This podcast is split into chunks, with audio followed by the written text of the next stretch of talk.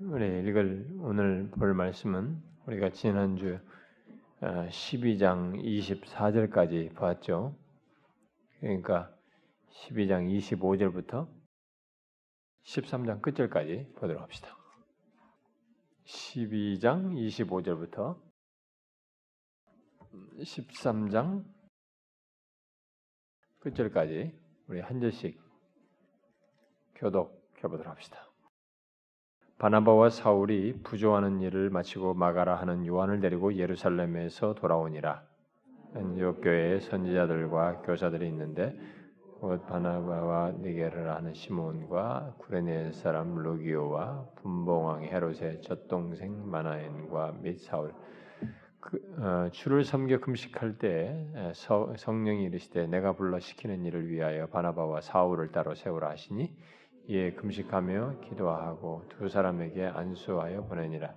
두 사람이 성령이 보내심을 받아 실루기아에 내려가 거기서 배 타고 구브로에 가서 하나님의 말씀을 유대인의 여러 회당에서 전할 요한을 수행원으로 두었더라. 온 섬 가운데 지나서 바보에 이르러 바에수라 하는 유대인 거짓 선지자인 마술사를 만나니 어, 종독 서기오 바울과 함께 있으니 서기오 바울은 지혜 있는 사람이라 바나바와 사울을 불러 하나님의 말씀을 듣고자 하더라. 이 마술사 엘로마는 이, 이 이름을 번역하면 마술사라 그들을 대적하여 총독으로 믿지 못하게 힘쓰니 바울이라고 하는 사울이 성령이 충만하여 그를 주목하고 이르되 모든 거짓과 악행이 가득한 자요 마귀의 자식이요 모든 의의 원수여 주의 바른 길을 굽게 하기를 그치지 아니하겠느냐 보라 이제 주의 손이 내 위에 있으니 네가 맹인이 되어 얼마 동안 해를 보지 못하리라 하니 즉시 안개와 어둠이 그를 덮어 인도할 사람을 두루 구하는 이에 총독이 그렇게 된 것을 보고 믿으며 주의 가르치심을 놀라게 여기니라. 바울과 및 동생하는 사람들이 바브로에게 타고 밤빌리아에 있는 버가모에 이르니 요한은 그들에게서 떠나 예루살렘으로 돌아가니라. 그들은 버가에서 더 나아가 음, 비시디 안디옥에 이르러 안식일에 회당에 들어가 앉으니라. 율법과 선지자의 글을 읽은 후에 회장장들이 사람을 보내어 물어 이르기를 형제들아 만일 백성을 권할 일이 있거든 말하라. 바울이 일어나 손짓하며 말하되 이스라엘 사람들과 및 하나님을 경외하는 사람들아 들으라. 이스라엘 백성의 하나님이 우리 조상들을 택하시고 애굽 땅에서 나그네 된 그들을 높여 큰 권능으로 인도하여 광야에서 약 40년간 그들의 소행을 참으시고 온 땅 일곱 족속을 멸하사 그땅 기업을 주시기까지 약 450년간 그 후에 선제 사무엘 때까지 사사를 주셨더니 그 후에 그들이 왕을 구하고 하나님이 베냐민 집파 사람 기스의 아들 사울을 40년간 주셨다가 패하시고 다윗을 왕으로 세우시고 증언하여 이르시되 내가 이세의 아들 다윗을 만나니 내 마음에 맞는 사람이라. 내 뜻을 다 이루리라 하시더니 하나님 약속하신 대로 이 사람의 후손에서 이스라엘을 위하여 구주를 세우셨으니 곧 예수라.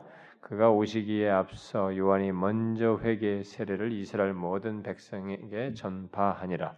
요한이 그 달려갈 길을 마칠 때 말하되 너희가 나를 누구로 생각하느냐? 나는 그리스도가 아니라 내 뒤에 오시는 이가 있으니 나는 그 발의 신발끈을 풀게도 감당하지 못하리라 하셨으니 형제들 아브라함의 후손과 너희 중 하나님을 경외하는 사람들아 이 구원의 말씀을 우리에게 보내셨거늘 예루살렘에 사는 자들과 그들 관리들이 예수와 및 안식일마다 외우는 바 선지자들의 말을 알지 못하므로 예수를 정죄하여 선자들의 말을 응하게 하였도다.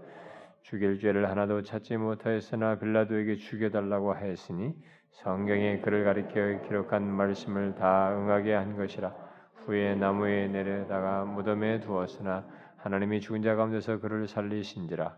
갈릴로부터 예루살렘에 함께 올라간 사람들에게 여러 날 보이셨으니 그들이 이제 백성 앞에서 그의 증인이라.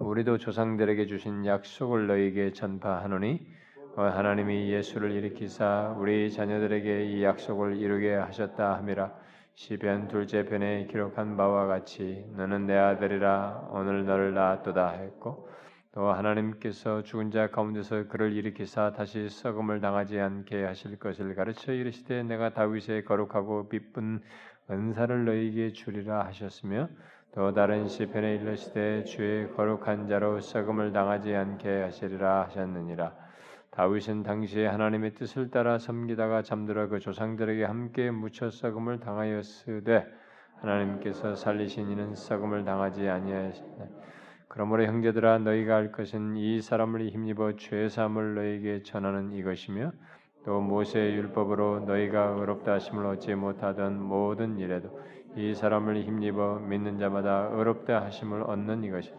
그런즉 너희는 선자들을 통하여 말씀하신 것이 너희에게 미칠까 삼가라. 이러시되 보라 멸시하는 사람들아 너희는 놀라고 멸망하라. 내가 너희 때를 당하여 한 일을 행할 것이니 사람이 너희에게 일러줄 것이라. 도무지 믿지 못할리라 하였느니라 그들이 나갈 새 사람들이 청하되 다음 안식일에도 이 말씀을 하라 하더라 회당 모임이 끝난 후에 유대인과 유대교에 입교한 경건한 사람들이 많이 바울과 바나바를 따르니 두 사도가 더불어 말하고 항상 하나님의 은혜 가운데서 있으라 권하니라. 그 다음 안식일에는 온 시민이 거의 다 하나님의 말씀을 듣고자 하여 모이니 유대인들이 그 물을 보고 시기가 가득하여 바울이 말한 것을 반박하고 비방한 바울과 바나바가 담대히 말하여 이르되 하나님의 말씀을 마땅히 먼저 너희에게 전할 것이로되 너희가 그것을 버리고 영생을 얻기에 합당하지 않은 자로 자처하기로 우리가 이방인에게로 향하노라. 주께서 이같이 우리에게 명하시되 내가 너를 이방의 빛으로 삼아 너로 땅 끝까지 구원하게 하시리라. 이방인들이 듣고 기뻐하며 하나님의 말씀을 찬송하며 영생을 주시기로 작정된 자는 다 믿더라 주의 말씀이 그 지방에 두루 퍼지니라.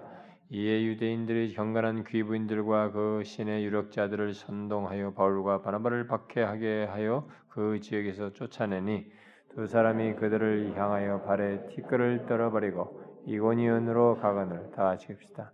제자들은 기쁨과 성령이 충만하니라. 우리 지난 시간에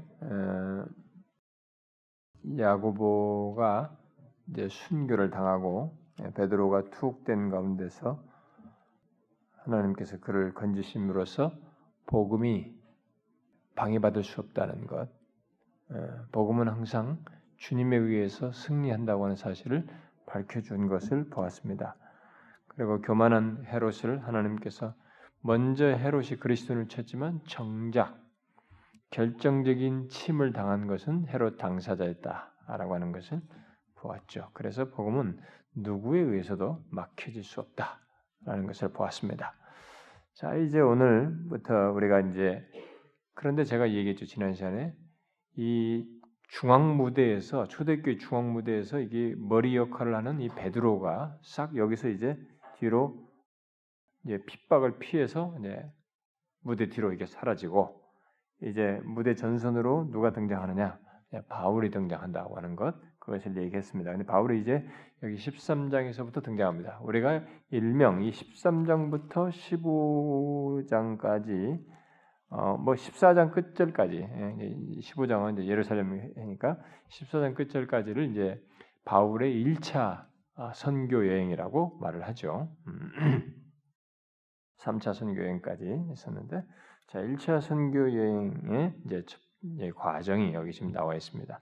근데 먼저 우리가 12장 끝절에서 아, 이 12장에서 있었던 것처럼 바울, 바나바와 사울이 이제 이 예루살렘이 어려운 것을 이제 흉년이 들어서 어려웠을 때 이 안디옥의 이방인들이 이 교회가 어, 거기를 위해서 헌금을 했단 말이에요. 근데 그것을 가지고 거기 갔었단 말이에요. 예루살렘에. 거기 갔다가 이제 돌아온 거예요. 이제 돌아오는데 어, 누굴 데려왔냐? 마가라고 하는 요한을 데리고 왔단 말이죠. 마가라고 하는 요한을 예루살렘에서 데려왔습니다. 이 마가는 바나바의 누이인 마리아의 아들이죠. 그러니까 그러면 바나바와는 어떻게 관계돼요? 조카가 되겠죠. 음. 근데 골로새서 4장에 보면 그 어, 바나바의 승질이라고 이렇게 아마 나와 있을 조카라고 나는 뭘로 번역했는지 모르겠네. 하여튼 그렇게 나와 있을 겁니다. 자, 그래서 이제 바나바는 이, 이 마가라고 하는 요한을 데리고 가는 것이죠. 데리고 가요. 여기 데리고 왔습니다. 자, 그런데 이제 13장의 이제 전반부에 1절에서 말한 것처럼 이제 먼저 이제 여기서부터 이제 13장 3절까지를 먼저 보면 이 안디옥에는 몇몇 선지자들과 교사들이 있었는데 아, 여기 지금 뭐 누가 누가 있다고 바나바를 위시해서 먼저 쭉 있다 나오죠. 근데 거기에 이제 바나바와 사울도 그들 중에 속하였다라고 말을 하고 있습니다. 그런데 이 안디옥에 있는 이 교회의 신자들은 어, 지금 보니까 이런 선, 선지자들과 교사들이 있다고 했는데 이 사람들이 주를 섬겨 금식할 때 이렇게 했으니까 이들은 이게 이방인 교회로서 주님을 섬기면서 뭔가 이들의 마음에 열망이 있었어요. 그러니까 최소한 지금 복음이 자기들에게 이방인에게도 비추어져서 이 복음은 이방인을 넘어서 땅 끝까지 가야 된다는 사실을 알고 있었고 이 사람들은 이방 세계가 전 이방 세계가 그리스도의 통치 아래 들어오는 것을 열망하면서 그런 지금 복음의 역사가 자신들에게 이루어진다 이것이 계속적으로 확산되기를 소원하면서 주를 섬겼던 것으로 보여집니다. 그래서 근데 그 그렇게 하면서 주의 뜻을 구하는 거야. 그런 것을 갈망하고 구하면서 그러니까 복음이 자신들에게 온 것처럼 더 이방인에까지 퍼져서 그리스도의 통치가 온 이방 땅에 있기를 구하며 주의 뜻을 구하는 이런 태도를 가졌던 거, 이런 어, 어떤 신앙적 태도를 가졌던 것 같습니다. 그래서 그것을 가르쳐 주를 섬겨 금식할 때 이렇게 말해요. 금식까지 하면서 그렇게 기도했다. 그러니까 우리들은 이제 오늘날 우리 금식은 막 중대한 무슨 결정, 어? 뭐 이게 내 인생사의 중대한 결정 문제, 아, 또 아니면 뭐 또 너무 안 풀려가지고 문제 이게 어떻게 하나님 앞에 간구하려고 이런 쪽으로 우리가 주로 금식을 하는데 요 사람들은 그게 아니었어요 지금. 음? 지금 이, 이 이방인에게까지 이렇게 그리스도의 구원의 복음이 전파되는 것을 보면서 주님을 섬기면서 더 이런 구원의 역사가 이방 전체에 퍼져서 이방들이 그리스도 통치하러 들어오는 것을 아, 생각하면서 주의 뜻을 묻는 어? 주의 뜻을 구하는 그런 기도 속에서 막 금식까지 한 것으로 보입니다. 바로 이런 차원에서 선교적인 거 주님의 뜻의 성취 차원에서 금식을 한 거죠. 자, 그것은 이 안디옥의 성도들이 주의 뜻을 알기 위해서 어떤 이 금식까지 했다는 것은 이 본능적인 식욕, 욕구, 식욕을 비롯해서 이렇게 이런 것들, 이 본능적인 욕망까지 희생하는 아, 그런 모습을 보여주죠. 어? 아, 주의 뜻을 알기 위해서. 그러니까 우리가 먹을 거 다 먹으면서 막 배에 가지고 꺽꺽거리면서 뭐 이게 몽팽몽상 많이 먹으면 사실 머리가 몽롱하단 말이에요. 몽롱해 배를 팍 불어줘서 거친 숨을 쉬면서 주의 뜻을 구하는 것은 정말 웃기지 않습니까? 아무래도 이렇게 좀 배가 고프면 이 확실히 이온이 감각이 확실히 더 이게 예민하단 말이에요. 어? 막 청각 이런 것들 다 예민하다고. 어?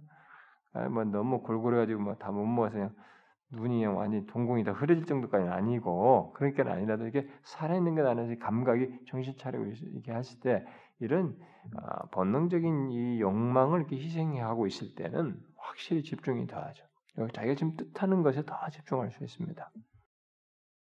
우리 지난번에 솔렘 어셈블리 할 때 제가 우리 더 마지막 부분에서 우리 하루 정도는 같이 금식하면서 같이 기도하자 그런 적 있었죠? 예, 근데 그때 하루 정도 금식을 하자 그러는데 24시간 금식하자는데 막 아, 그거 끝나고 나서 성도들이 막 정말 24시간도 정말 힘들었다. 그리고 우리 중에 어떤 사람은 그 금식 끝나고 나서 기절했다고 그러잖아요. 쓰러졌다 하루 하고 뭐 기절인지나 모르겠는데 자기는 쓰러졌대. 음. 그래서 야 하루 가지고도 쓰러지는구나.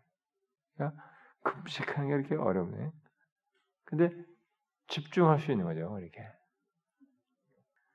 요즘 시대는 금식을 잘 안 하는데, 야 금식은 참 중요해요. 체력이 떨어져서 못할 수도 있지만은 자기가 그렇게 함으로써 이런 본능적인 욕망을 희생시키면서 더 하나님께 주의 뜻을 알고자 하는 이런 집중도를 가질 수 있는 바로 이들이 그래 했어요. 그런데 바로 그것에 대해서 하나님께서 기도를 듣고 응답을 하신 것입니다. 성령께서 예? 봐요 금식할 때에 성령께서 이르셨다. 성령께서 이 신자들을 감동시켜서 이방 복음 이방을 향한 복음 전도를 위해서 바나바와 사울을 따로 세우라. 음? 내가 불러 시키는 일을 위해서 이 바나바와 사울을 따로 세우라고 하는 그러니까 이들이 지금 금식하면 그때 성령께서 응답하신 것이 야 내가 불러 시키는 일을 위해서 바울과 사울을 따로 세우라. 응답이 이거란 말이에요. 그러면 이들이 뭐 어떤 기도를 했다는 거예요? 그러니까 이 이방 복음 전도를 위해서 주님의 뜻을 묻는 기도를 했다는 거예요. 그걸 기도하면서 금식을 했는데 그 응답으로 이걸 한 거예요. 어? 아, 뭐 우리가 금식하면 기도하는데 그래 이제 맨날 며칠이면 네 문제를 해결해 주겠다. 그게 아니에요. 우리 현실적인 문제가 아니었어요. 선교를 위한 답을 주신 겁니다. 이 두 사람을 내가 시킬 일을 위해서 따로 세우라 라고 하는 응답을 받게 되었습니다. 자, 그러자 그들은 이 말을 듣고 이 응답을 받고 다시 금식했어요. 이에 금식하며 기도하고 예? 이 일을 아 응답이 떨어지니까 이제부터 따로 세워가지고 뭐 하면 되겠네 이렇게 이제 그러면 이 일이 이제 하나님으로부터 떨어진 이 일을 어떻게 더 진짜 더 할 것인가 이제 이 중대한 일이 앞으로 펼쳐질 것을 생각하고 또 다시 그 문제를 가지고 이제 기도 금식하면서 기도한 거예요. 우리가요 이런 것을 한번 곰곰이 생각해 봐요. 저도 이게 성질이 급해서 중간에 건너뛸 때가 많아요. 이 과정에서 좀 신중하게 하나님께 기도하면서 이걸 하지 않냐고 건너뛰는 그런 성향이 제게 많고요. 그런 것이 있는데 이거 보세요. 하나님의 일이 응답이 됐는데도 불구하고 그것이 이제 구체적으로 실현되는 문제와 관련해서 그리고 이 세우는 이 사람을 통해서 있을 일을 위해서 금식하며 기도했다는 거야. 다시 금식하며 기도했다는 것입니다. 그, 결국 이렇게 함으로써 여기 성도들은 바나바와 사울과 함께 이방 세계를 향한 하나님의 뜻에 전적으로 복종하는 일을 한 것입니다. 그러니까 이, 이 일이 이제 두 사람을 통해서 하는데 여기에 자기 자신들도 같이 해서 하나님의 뜻에 전적으로 복종하는 이런 행동을 이렇게 어? 금식하며 기도하면서 참여하는 것을 통해서 보인 드러낸 것이죠. 그래서 결국 그들은 이 두 사람을 이제 안수하게 되는데 이 안수를 했다고 하는 것은 이제 바로 이것을 통해서 이제 우리가 아, 오늘날도 이제 임직자들 이런 걸 안수하는 일이 이제 이 성경의 근거에서 오늘날 우리가 시행되고 하고 있는데 이 안수를 했다고 하는 것은 바나바와 사울이 이 안디옥 교의 어, 신자들과 어, 아니 선지자들 여기 뭐 안디옥 교회 선지자들과 또 모든 성도들과 연합된 관계에서 연합된 관계 속에서 사역 사역을 수행한다고 하는 어떤 그런 표시를 어, 드러낸 것이기도 하고 동시에 성령의 위임을 받는다는 표시기도 하겠죠.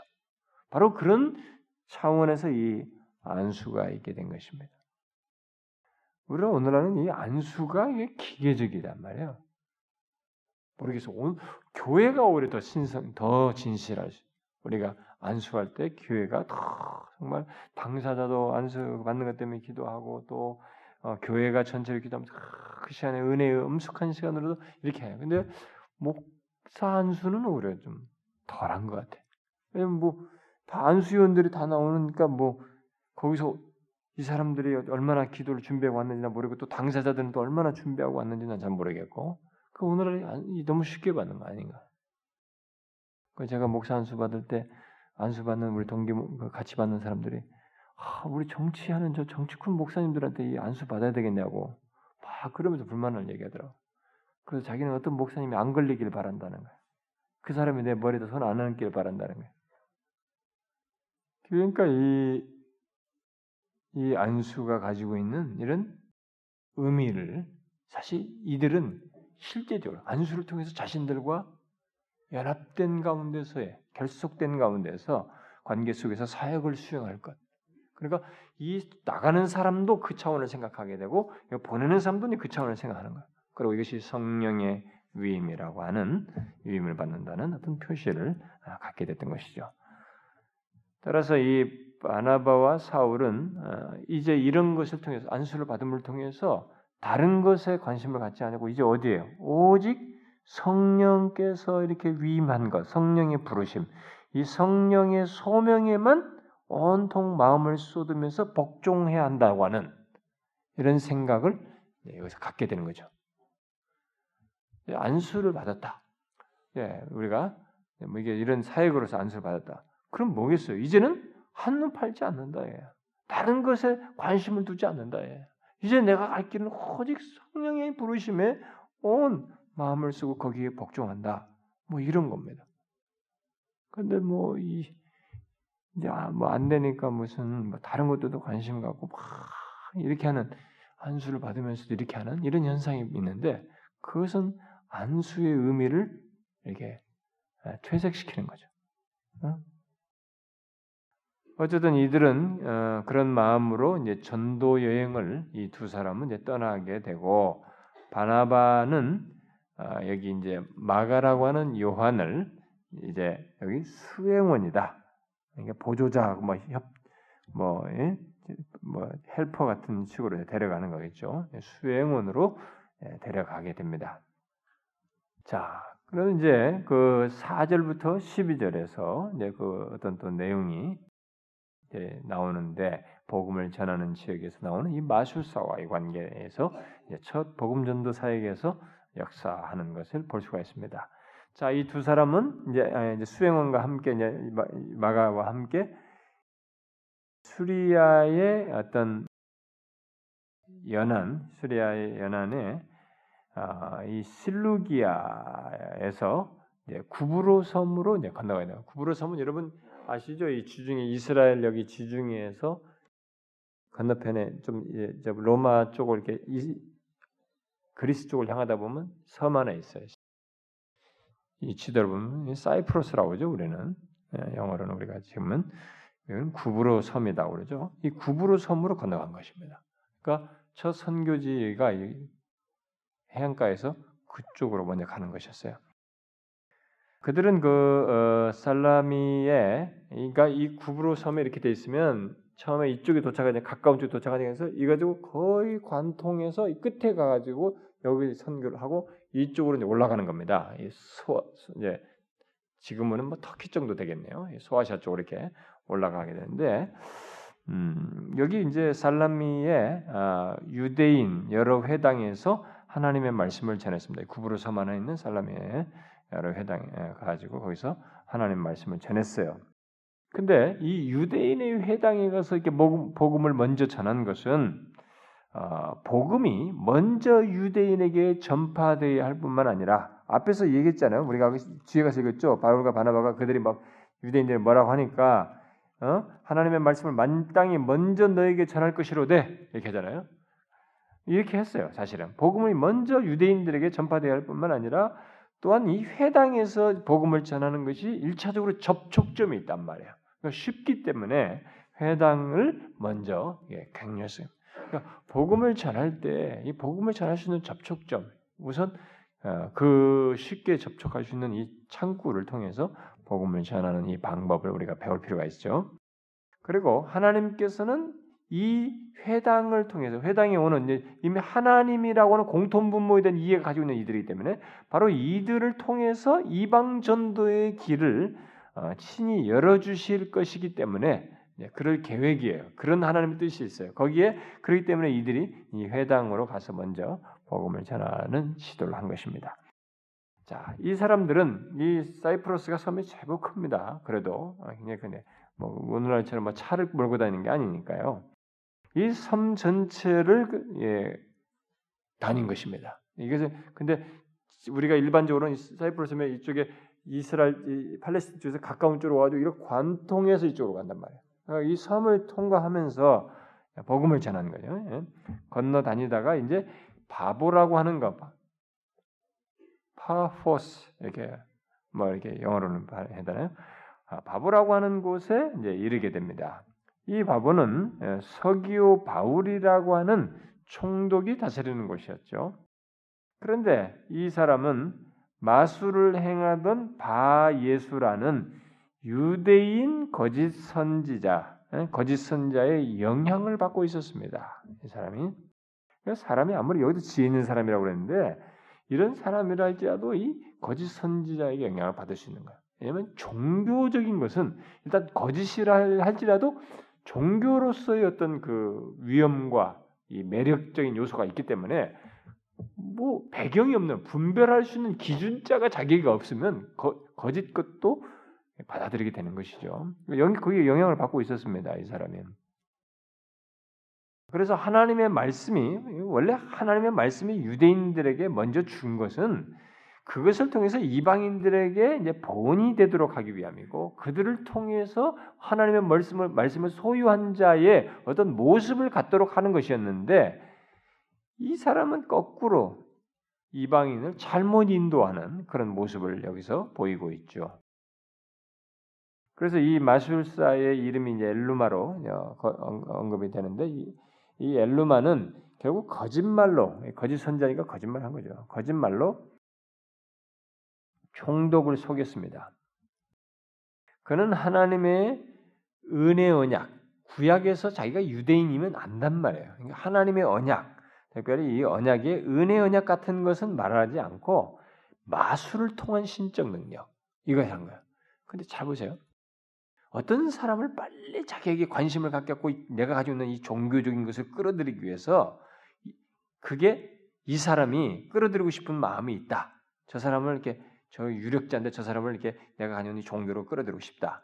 그렇다면 가짜는 어떤 방법을 취할까요? 빨리 효과가 있는 것. 빨리 이 사람의 마음을 뺏길 무엇을 찾지 않겠어요? 그러니까 가짜는 아무래도 빨리 효과가 있는 것을 드러내려고 하니까 마술을 통한 신적 능, 신적 능력이 드러나도록 하는 어떤 것을 쓰고 싶은 거예요. 어떤 행동을 하고 싶은 거예요. 그래서 여기에 마술을 통한 신적 능력을 행사하려고 한 거예요, 이 사람이. 어? 이제.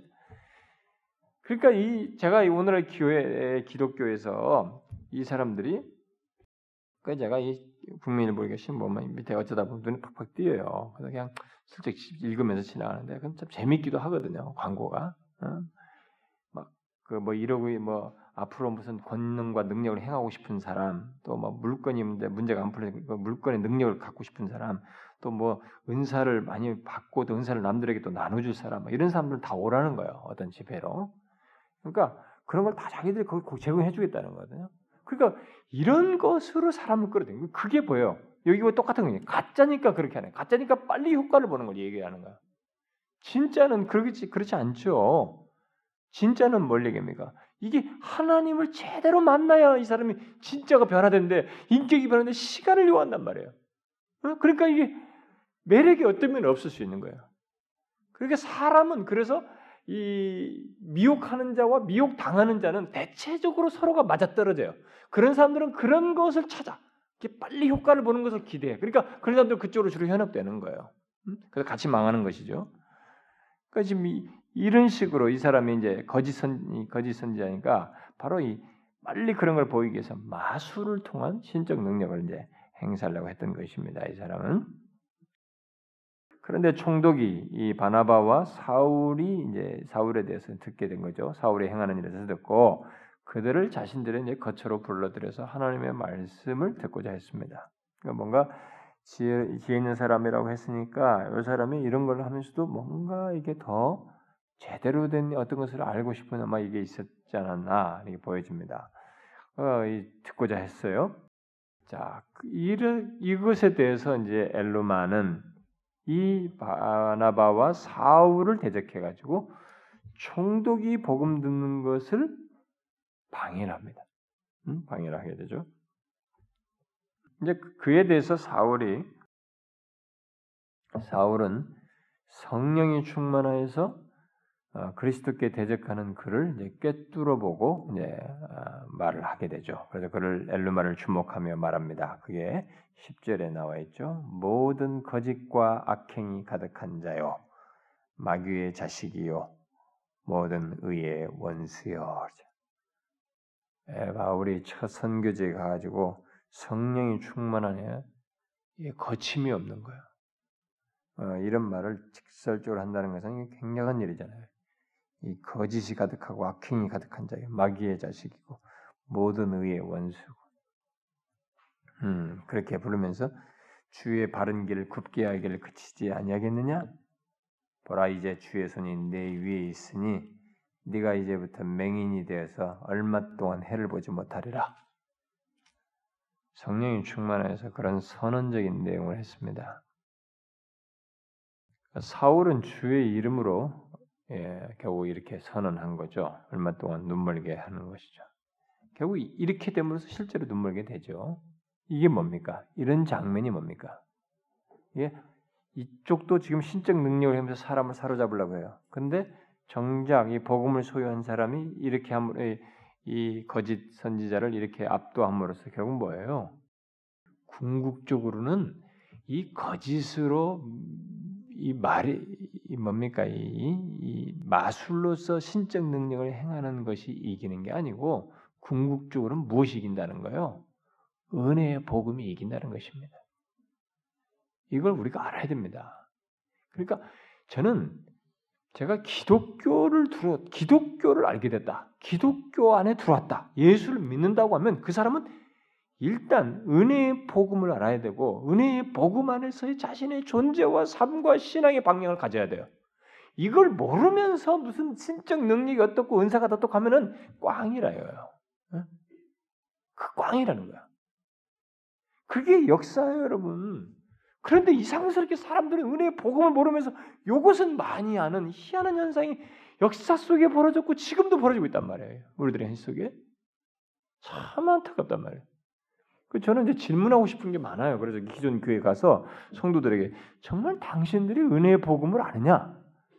어? 그래서 은혜의 복음이 무엇이며 은혜의 복음의 이런 열매와 실체들과 이런 것들을 쫙 한번 해보고 싶단 말이에요. 얘기해 보면 근데 제가 지금까지 경험상으로 외부에서 이렇게 복음을 전하고 뭐 대학생들에게 교회를 다닌다고 하는 소위 모태신앙인 애들도 제법 있었던 애들에게 전했을 때의 반응은 의외로 많은 사람이 몰랐어요. 그런데 뭐 막 찬양하면 방방 뜨고 막 흥분도 잘하고 막 기도하면 막 따다다 떠들고 말이죠. 막 기도도 열심히 하는. 그런데도 그걸 모르면서 그러니까 뭔가를 체험하고 막 하겠다는 데는 열정과 열심히 있는데 정작 이건 모르는 이런 아이러니가 있단 말이에요.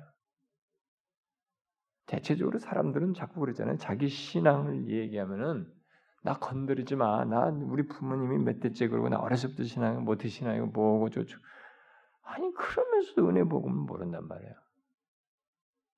그건 꽝이단 말입니다.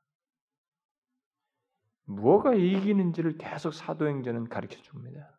지금 은혜의 복음을 소유한 베드로도 나중에 사람들이 죽이려고 다 가두었지만 막지 못했습니다. 계속 그것은 전파된다는 걸 그런 사건을 통해서 보여줬어요. 지금까지도 아무도 못 막았어요. 계속 막는 일을 해왔지만 안 막힌다는 것입니다. 그리고 신적 능력을 이렇게 어? 마술을 통해서 하는 이 사람도 패배하더라. 예. 그걸 지금 사도행전은 계속 증거해 주는 거예요. 안 된다는 거예요. 이기지 못한다는 것입니다. 오히려 그것을 정복하고 있다. 은혜의 복음이 그것을 정복한다는 것은 말해주고 있는 것입니다. 마술사는 여기 마술사는 신적 능력은커녕 어떤 모습이에요? 다른 사람의 인도를 받아야 하는 형편이 되버렸죠. 그래서 저는 여러분들에게 우리 교회에서 뭐 우리 교회 이제 와서 신앙생활 하면서 아 그냥 교회 오니까 뭐 뭐도 이것도 가르치고 저것도 가르치고 코스를 가르쳐 주고 뭐 성경을 보라고 하고 막 자꾸 뭐 아, 십자가가 어떻고 뭐 예수의가 어떻고 이런 거 가르쳐 주나 보다 이렇게 생각하는 사람들은 빨리 깨어나야 돼요. 우리는 제가 말하는 것은 은혜의 복음을 알도록 하자는 것이고, 당신이 교회 경험이 많고 모태신앙이고 뭐 성경 지식이 해박해도 은혜의 복음을 알고 소유해야 한다는 것을 말하는 것이에요. 그걸 안, 근데요, 실제로 그것을 알지 못하면은 신앙의 승리라는 게 없어요. 신앙의 승리를. 그러면 또 뭐 이렇게 그런 말 하면 또 그럼 니는 너는 그 자기와 또 다른 사람 불려가지고 우리 교회를 불려가지고 그럼 니네는 뭐 진짜 그러느냐 이렇게 말할 수도 있습니다. 여러분 자기는 몰라요. 그렇게 말하는 당사자부터 당사자가 보는 시각과 관점과 판단은 정확도가 없습니다. 저는요, 제가 제 자신을 통해서 볼 때도 제가 이, 이, 이번 주 월요일 우리 목동 모임 목사들 독서 모임에서 제가 그 얘기했어요. 우리는 우리가 어떤지를 잘 모른다. 솔직히 말해서 나도 내가 잘하고 있는지는 모르겠다. 그리고 사람들이 가끔 뭐 설교를 통해 은혜를 받았다. 뭐 우리 교회에서도 이제 말씀 듣고 뭐, 뭐 은혜 받고 변화됐다고 하지만 나는 그게 나에 대한 객관적인 평가가 아니라고 본다. 그 객관적으로 내가 어떠한지를 내가 생각하는 나는 아니다는 거, 실제가 아니라는 거예요. 그러니까 우리가 착각하면 안 되는 거예요. 다 그 생각 가지고 주님 앞에 서는 거거든요. 아, 내가 예수님을 뭐 했고, 뭐 했고, 다 이게 자꾸 그 기준으로 다 서는 거예요. 그러니까 우리가 내가 보는 나는 정확도가 아닌 거예요, 여러분. 대체적으로 정확하지가 않아요. 그걸 유일하게 잘 비춰볼 수 있는 것은 하나님의 말씀이에요. 이 투명한 계시에서 쫙쫙쫙쫙 비춰보면 이게 먼지들이 다 보이는 거예요. 내 동기며 중심이며 어, 내가 왜 저렇게 나와 저 사람을 나누고 있지? 왜 이렇게 행동하고 있지? 말하고 있지? 뭐가 있는데 무슨 근거로 하는데? 아이고 나의 가치는 하나님 편에서 은혜 하나 빼버리면 나는 아무 쓸모가 없는 것이네. 이런 정도로 실체가 드러나는 것이에요, 여러분. 그렇게 자기 자신을 진단하지 못하고 못 보는 사람은요 미안하지만은 착각하고 있는 것입니다. 응? 여러분 장사자가 자기 보고 자기와 담을 나누어서 니네는 어떻고 이렇게 하는 것은 미안하지만은 그 사람 벌써 꽝이에요. 자기를 못 보고 있는 것입니다. 은혜의 복음은요 그렇게 말하고 보여지지가 않아요.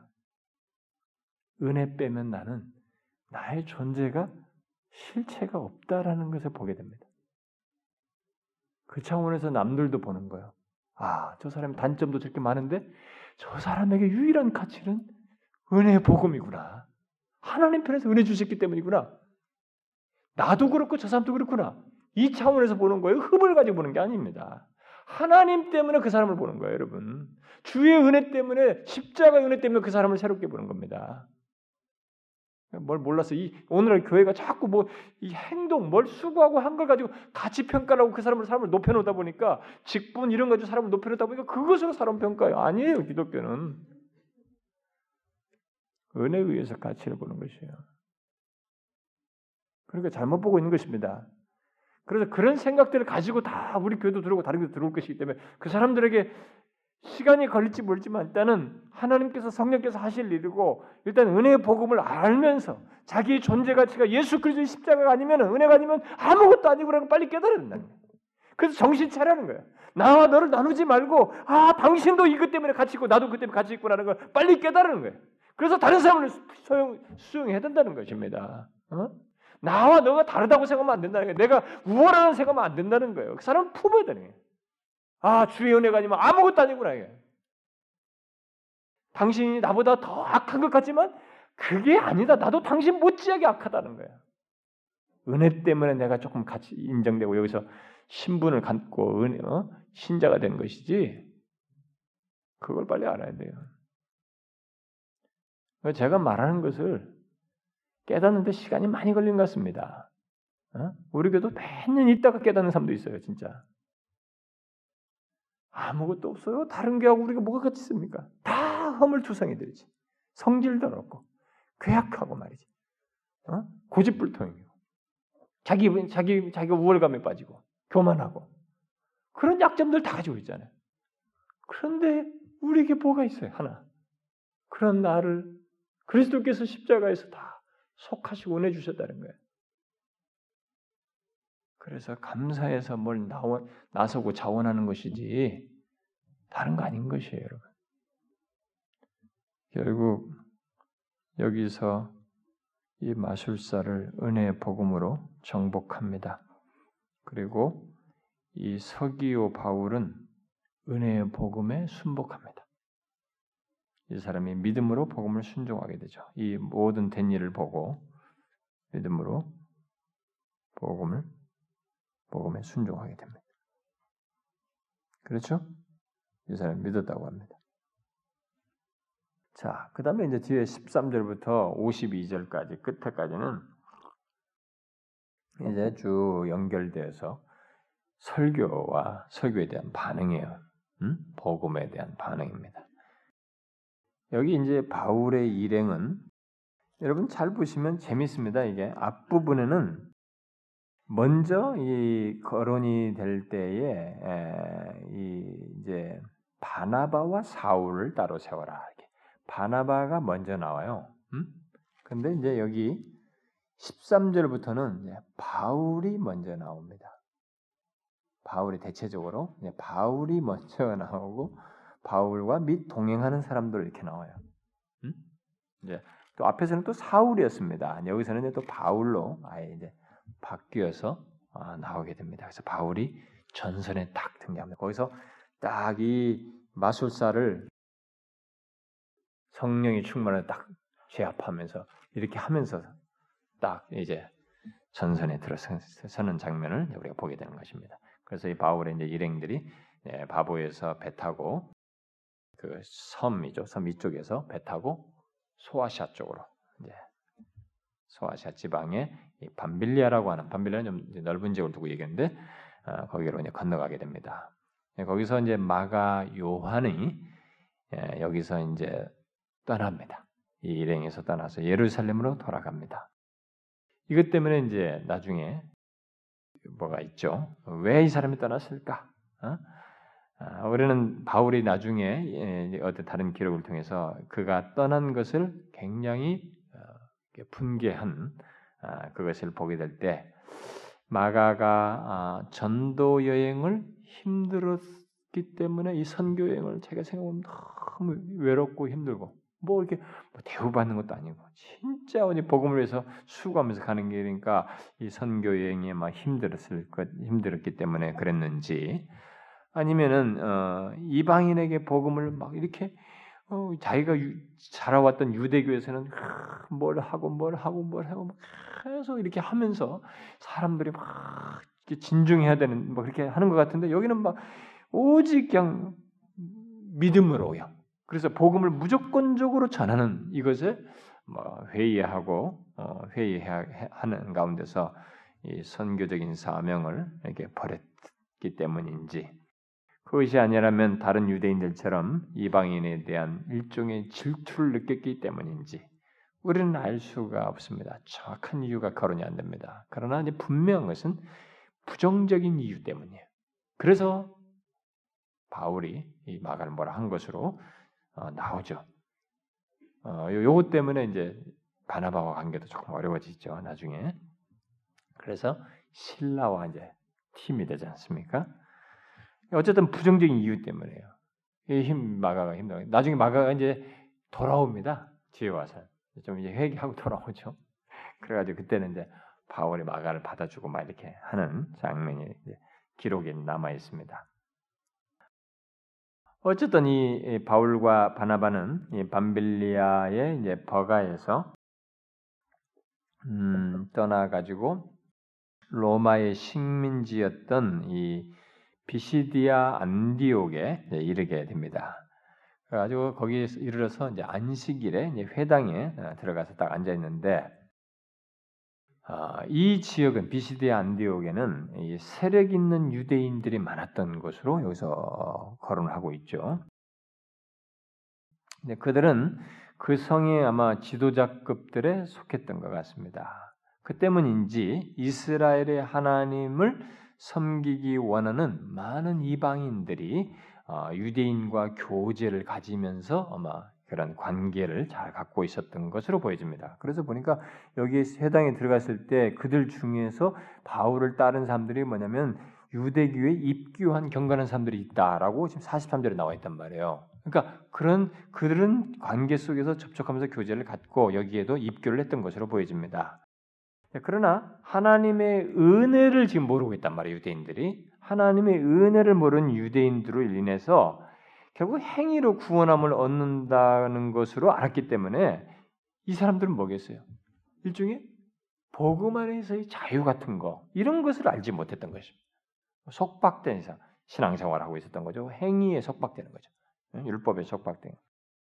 자, 그런 배경을 가진 곳에 회당에 유대인과 이방인이 있었는데 이 바나바와 이제 바울이 들어가 앉았던 것입니다. 회당장들은 율법과 선지서의 글을 읽은 후에 두 사람에게 할 말이 있는지를 이제 사람을 보내서 물었습니다. 자, 이때 바울이 일어난 것입니다. 바울이 계속 일어납니다.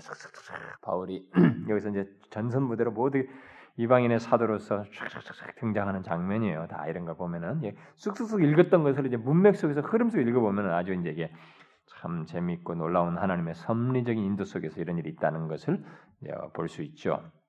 그래서 이제 바울이 일어나서 사람들을 이렇게 뭐, 뭐 손가락질을 했는데 이게 이제 사람 주목시키기 하기 위해서 했던 것으로 보여집니다. 그래서 여기 이제 16절 이하부터 쫙 나오는 내용이죠. 설교 내용입니다.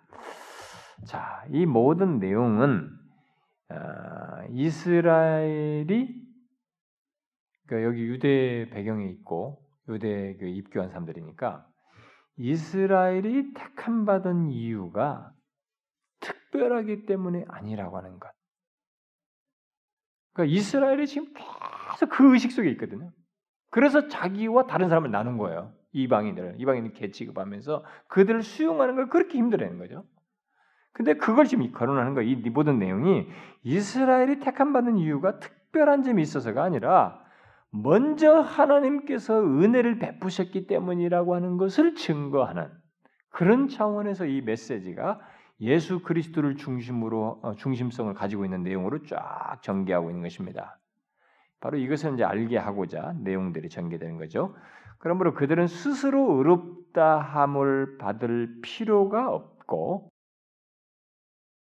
또 그럴 수도 없다는 것을 보여주기 위해서 어, 이스라엘 역사를 이렇게 쫙 요약하는 것입니다. 너희들이 스스로 의롭다함을 받을 수 없고 그럴 수도 없다. 그럴 필요도 없고 그럴 수도 없다는 것을 이제 역사를 거쳐서 쫙 그들의 역사를 이제 설명해 주는 겁니다. 음, 그런 차원에서 해석해 주는 거죠. 요약합니다. 그래서 하나님께서 구약의 족장들을 택한 거, 뭐 구약의 족장들 은 조상들 얘기잖아요. 네, 조상들. 그러니까 이스라엘의 이 구약 하나님께서 구약의 족장들을 택하신 것도 무조건적인 은혜예요. 뭐 나를 택해 줘요. 이게 아브라함이 말했느냐? 아니요. 하나님 편에서 불렀어요.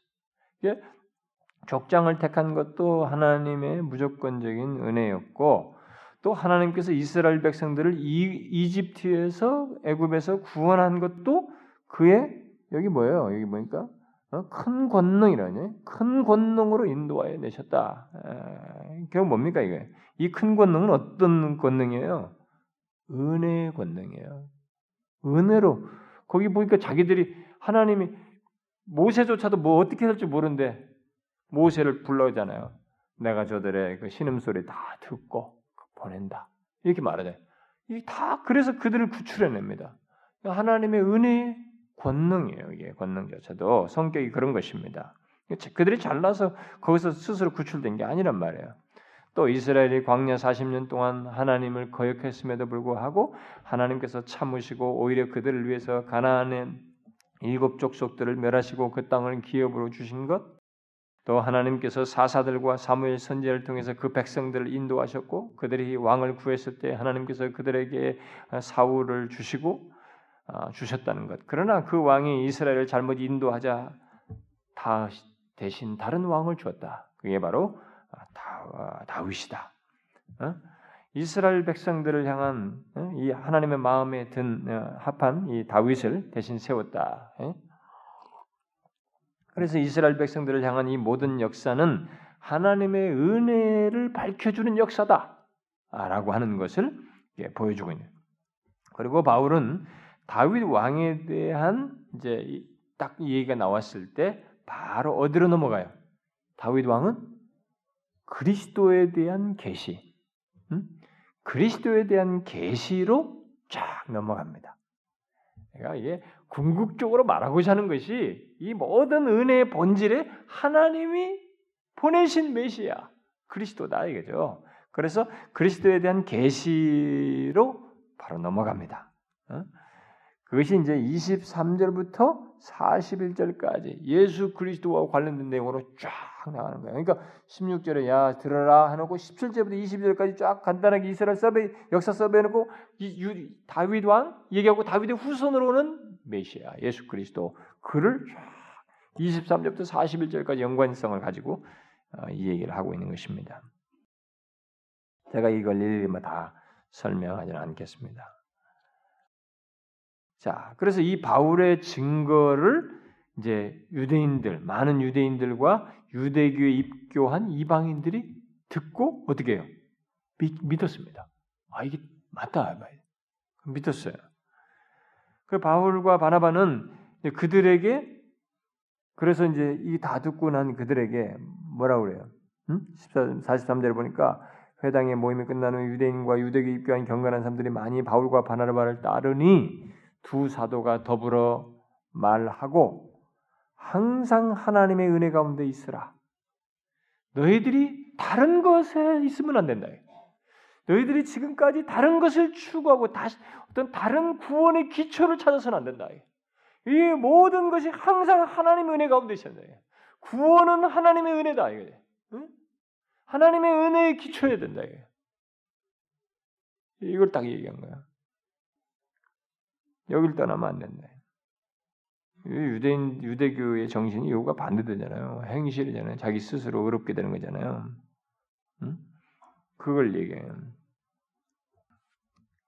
그래서 이 바울의 이 그 증거를 이제 유대인들과 입교한 이 사람들이 듣고 결국은 어, 믿게 되고 그리고 이들의 복음을 복음 전도 소식을 이제 이들을 통해서 온 성으로 퍼지죠. 음? 온 성에 퍼져가지고 이게 복음의 능력이에요. 여러분 어, 마술사가 뭐 어떤 신적인 능력을 이미테이션을 해도 사람들의 관정들이 쫙 모르지만 보고 끝나요. 근데 복음은 예? 단회적으로 보고 그 인상 깊음을 끝나는 게 아니에요. 이것은 심령에 박혀가지고 이것이 이렇게 영향력을 끼쳐요. 삶으로 이어지고 그러니까 이 사람들이 가서 그 얘기를 한 거예요. 그러니까 막 사람들이 온 성이 사람들이 다 몰려드는 것입니다. 이게 복음의 능력이에요. 에, 우리가 이런 것에 의해서 교회가 역동성을 가지고 생명력을 가져야 됩니다. 저는 우리 교회에 그런 역사가 있기를 주님께 간절히 소원합니다. 그래서 이 회당을 통한 아, 유대인과 어떤 이방인의 접촉점이 있었기 때문에 이방인들은 어, 여기서 바울과 바나바에게 다른 안식일에도 와서 같은 말씀을 좀 전해달라고 어, 요청을 하죠. 그리고 이제 그날이 왔을 때 온 시민들이 바울과 바나바가 전하는 하나님의 말씀을 듣기 위해서 모였습니다. 여기 보니까 온 시민이 거의 다 하나님의 말씀을 듣고자 하여 모이니, 뭐 굉장하죠 이게. 참 복음의 능력이 대단합니다. 성령의 성령께서 복음 안에서 역사하신 게 대단하다는 걸 보게 됩니다. 그러나 이때 이 유대인들은 계속 자신들의 신앙에 대한 주대교의 신앙에 대한 우월감, 민족적인 우월감을 가졌던 어쨌든 간에 이 유대인들은 저렇게 자기들보다 이 이런 새로운 걸 얘기하는데 사람들이 많이 모인가 시기가 가득해 가지고 이 복음 메시지에 대해서 어떻게 돼요? 반박하고 비방을 합니다. 음? 그래서 이제 이 두 사람을 이제 거스려서 이제 비방을 하는데 그러나 여기 바울과 바나바가 어떻게 해요? 담대히 말하지 않습니까? 여기 46절에 나오죠. 내가 이 여기 설교한 예수 그리스도 설교 내는 시간이 나면 제가 약간 정리해 드리겠습니다.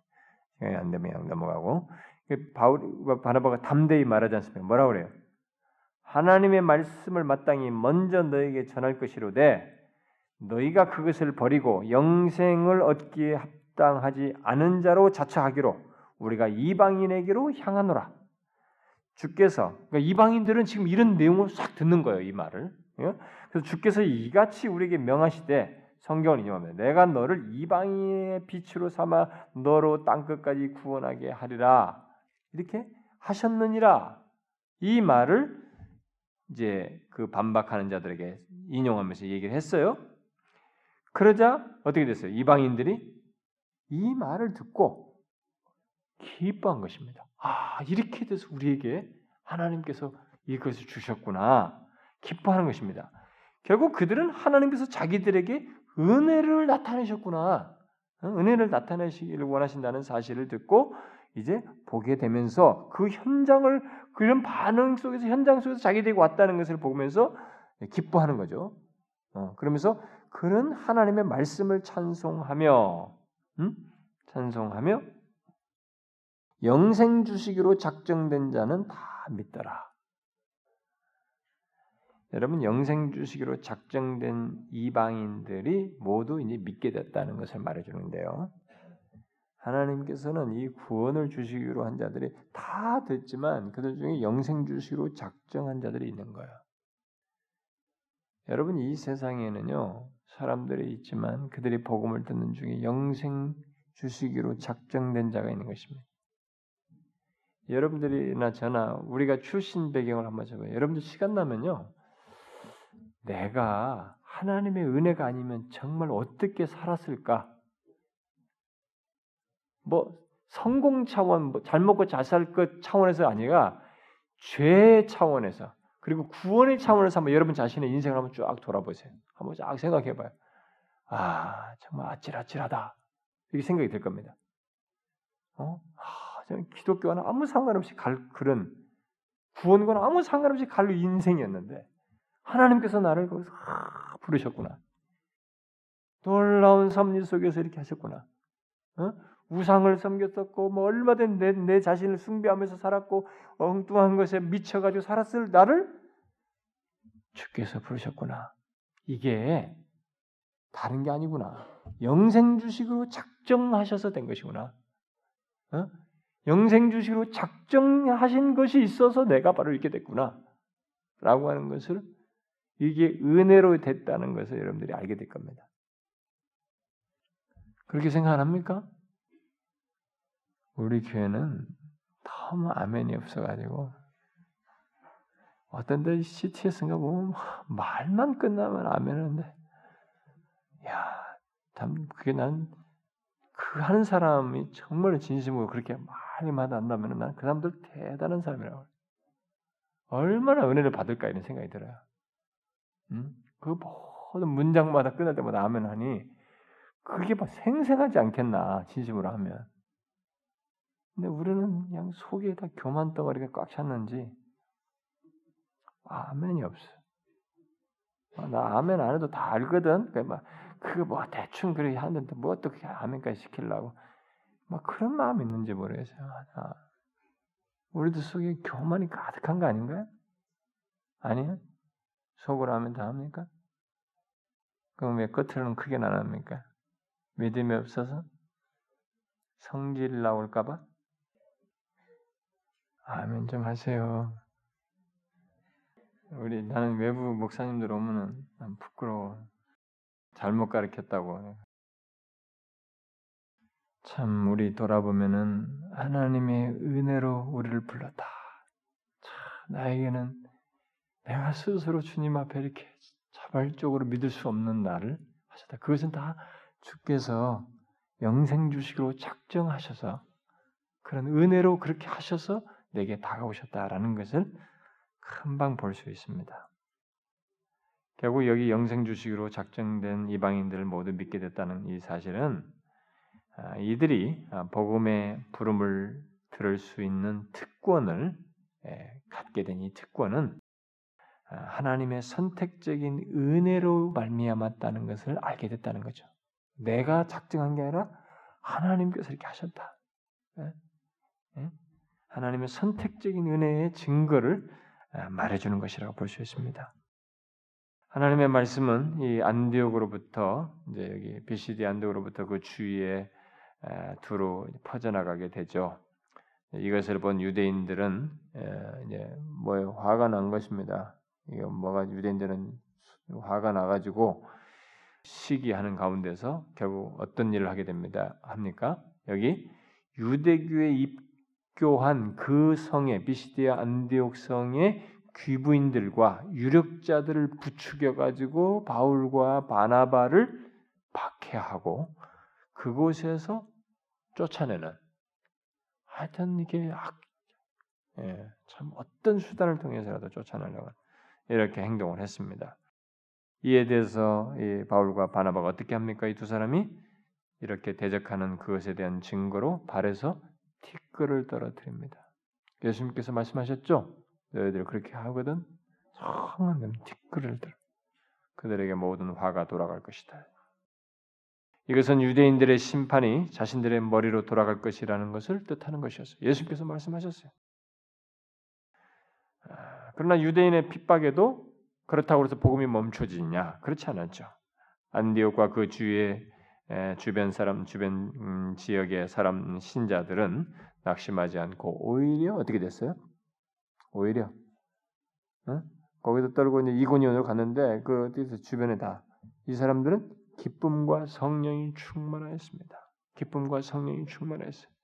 성령께서는 이들로 하여금 하나님의 말씀을 더 잘 깨닫게 하시고 믿음의 기쁨 가운데 살도록 인도하셨습니다. 성령께서 여러분 기쁨이 충만할 때는 성령이 맞물려 있어요. 성령의 역사 속에 있는 것입니다.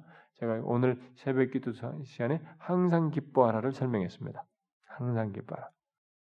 기쁨은 생명의 표현이에요. 생명성이 드러나는 거예요. 그 생명의 주권 그 근원이 어디냐? 성령 하나님이에요. 예, 말씀을 들으면서 하나님의 말씀을 더 잘 깨닫고 막 믿음의 기쁨 가운데서 이들이 살도록 하는 이런 반응을 성령께서 역사하신 것입니다. 자, 제가 이 앞에 설명을 안 했는데요. 이 여기 설교 내용을 잘 보게 되면 이 내용 속에서 제가 다 상세히 설명할 수 없지만은 여기에 예수 그리스도께 대한 어? 예수 그리스도 안에서 모든 것이 완성되고 예수 그리스도께 대한 구원 신앙이 쭉 여기서 거론됩니다. 그러니까 이게 이제 설교거든요. 이 사도들의 설교예요, 이게.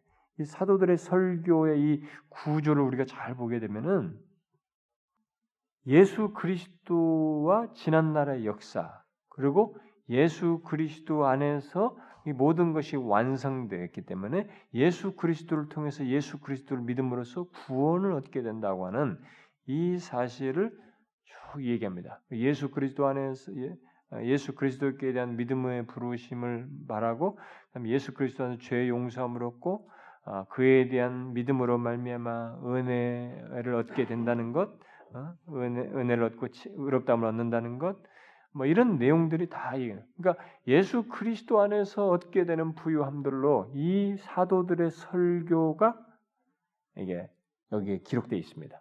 그러니까 우리들도 그래야 되는 것이에요. 우리들도 복음을 전하거나 뭐 설교를 하거나 이 모든 것에서 결국은 이 내용에 그래서 구속사적이다 말하는 거예요. 성경을 얘기할 때 어떤 단말로 끝나면 안 돼. 제가 이 뭐 우리 뭐 어머니 이게 뭐 저기 CT에서 거의 항상 거의 켜놓고 있기 때문에 막 들린단 말이에요. 그러다가 어쩌다 준비하다가 무슨 이상한 소리가 들리면 내가 가서 잠깐 또 본다고 이렇게 그 설교를 계속 설교가 나오는데 참 재밌는 거는요.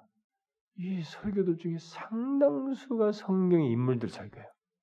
아 요셉이 어떻고 무슨 요셉의 말 가지고 아브라함 얘기 사람들 얘기예요. 믿음의 삶. 이게 사실 쉬운 거거든요. 사실은 그 사람을 하나 놓고 인물 하나 설정해 놓고 그 사람에게 있는 장점 단점들 얘기하고 특별히 장점을 부각시키고 우리도 그렇게 하면 이렇게 된다. 그래서 이렇게 성공으로 간다. 그래서 다 어떻게 됐는데 이렇게 성공했다는 얘기 아니겠어요? 다 믿음의 조상이든 뭐 요셉이 총리가 되든 뭐든 다 되는 거 아닙니까? 이렇게 해서 설정하는 것이. 근데 그것은 빵점이에요, 여러분. 사도들이 여기서 가르쳐 준 겁니다. 그런 모든 내용을 얘기할 때 거기서 결국 뭐냐면 우리의 신앙의 모든 생명력과 부유함은 어딨냐? 예수 그리스도 안에서 있게 된다는 거야. 그걸 얘기해야 되는 거예요. 그리고 이것을 지식으로만 아 그럼 그렇게 해야 되는 거예요? 네, 알았어요. 그렇게 이미테이션 할게요. 그럼 구조를 내가 기억하고 할게요. 그 얘기를 하라는 게 아니에요, 여러분.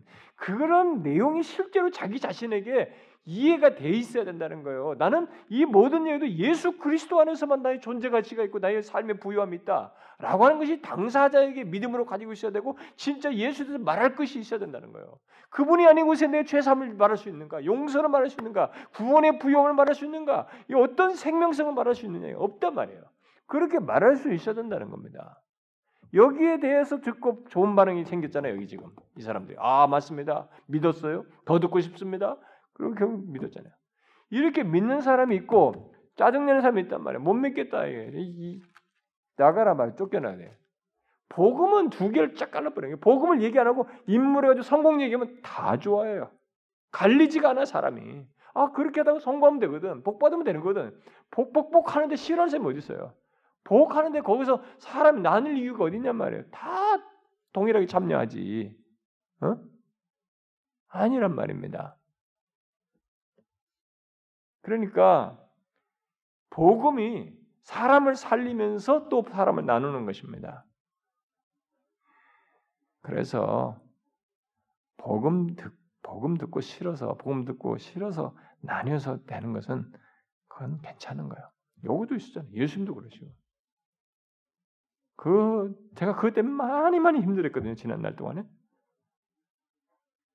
근데 계속 성경은 이 사실 통해서 위로해 줘요. 그건 괜찮다. 오히려 벅벅벅해가지고 사람들 다 끌어모은 것보다 오히려 낫다는 거지. 하여튼 보복 설교 잘하는 교회는 사람이 많아요. 커요. 진짜로. 얼마나 복 받다 죽으려고 하는지 모르겠어요. 어, 몇십 년 동안 얼마나 무슨 복을 그렇게 많이 받아요. 예수의 복, 예수 자신으로 인한 영원한 생명의 복을 부여할 줄을 모르고 그것을 알지 못하면서 어떤 복을 얼마나 받아서 이 세상에서 가면 갈수록 고장 나는데 인생이 어? 삶이 힘들어하는데 금방 금방 간단 말이에요. 영원한 것에 가치를 둬야죠. 중한 것에 가치를 둬야지 경한 것에 둘 것이 아니라. 근데 중한 것은 다 예수 그리스도로 말미암아 얻는 거예요. 고린도전서 말하지 않습니까? 우리가 이것을 알고 우리의 신앙의 중심을 은혜의 복음 안에 이게 예수 그리스도 안에 이게 아시겠습니까? 음, 기도합시다. 하나님 아버지 감사합니다. 우리를 만세전에 영생 주시기로 작정하셔서 도저히 스스로 예수를 구주로 영접할 수 없고 원치도 않았던 우리들에게 은혜의 손길을 베푸셔서 잡아 이끌어 주셔 여기까지 이끌어 주시니 감사합니다. 우리의 모든 존재 가치와 의미는 주의 은혜 안에서 있습니다. 은혜가 있기 때문에 우리는 가치 있게 됐고 삶의 방향과 장, 장래의 모든 것의 의미를 알게 되고 생명도 누릴 수 있게 되었습니다. 이 구원의 복을 우리 자신만 알지 않게 하시고 은혜에 의해서 다른 사람도 같이 있게 된 줄 알고 은혜의 관점에서 다른 사람들도 보고 또 그것을 전하는 저희들 되게 하여 주옵소서. 바울과 바나바가 그것을 전했을 때 사람들이 더 듣고 싶어 했고 마침내 예수 그리스도를 믿었습니다. 주님 우리 또한 그렇게 이 복음 은혜의 복음을 예수 그리스도를 전하는 저희들 되게 하옵소서. 오 주님이여 이 시간 함께 구한 기도를 들어주시고 여기에 나온 각 사람을 돌보사 저들의 상황과 처지를 돌봐주시고 길을 열어주시옵소서.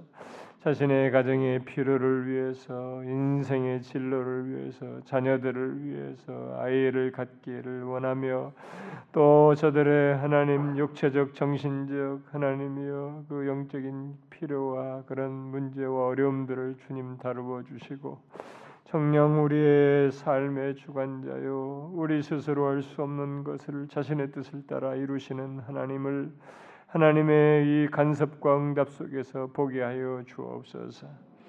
뭐, 아버지여 우리 교회를 불쌍히 여겨 주옵소서.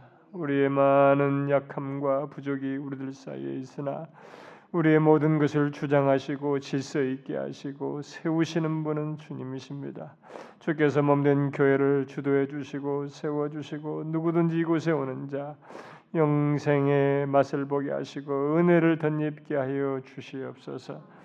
오 주님이여 설립주년 집회를 하나님의 많은 영혼들이 와서 영적인 유익을 얻도록 이 조국 교회에 필요한 메시지를 들을 수 있도록 인도해 주시고 세운 종들에게 생생한 말씀 주시옵소서. 하나님 우리 설립주일의 예배 속에서도 오셔서 우리 참여하는 모든 영혼들이 큰 은혜 덧입을 수 있도록 인도해 주시옵소서. 각 사람을 돌보시고 각 사람의 기도를 들어주시기를 간절히 구하옵고 예수 그리스도의 이름으로 기도하옵나이다. 아멘.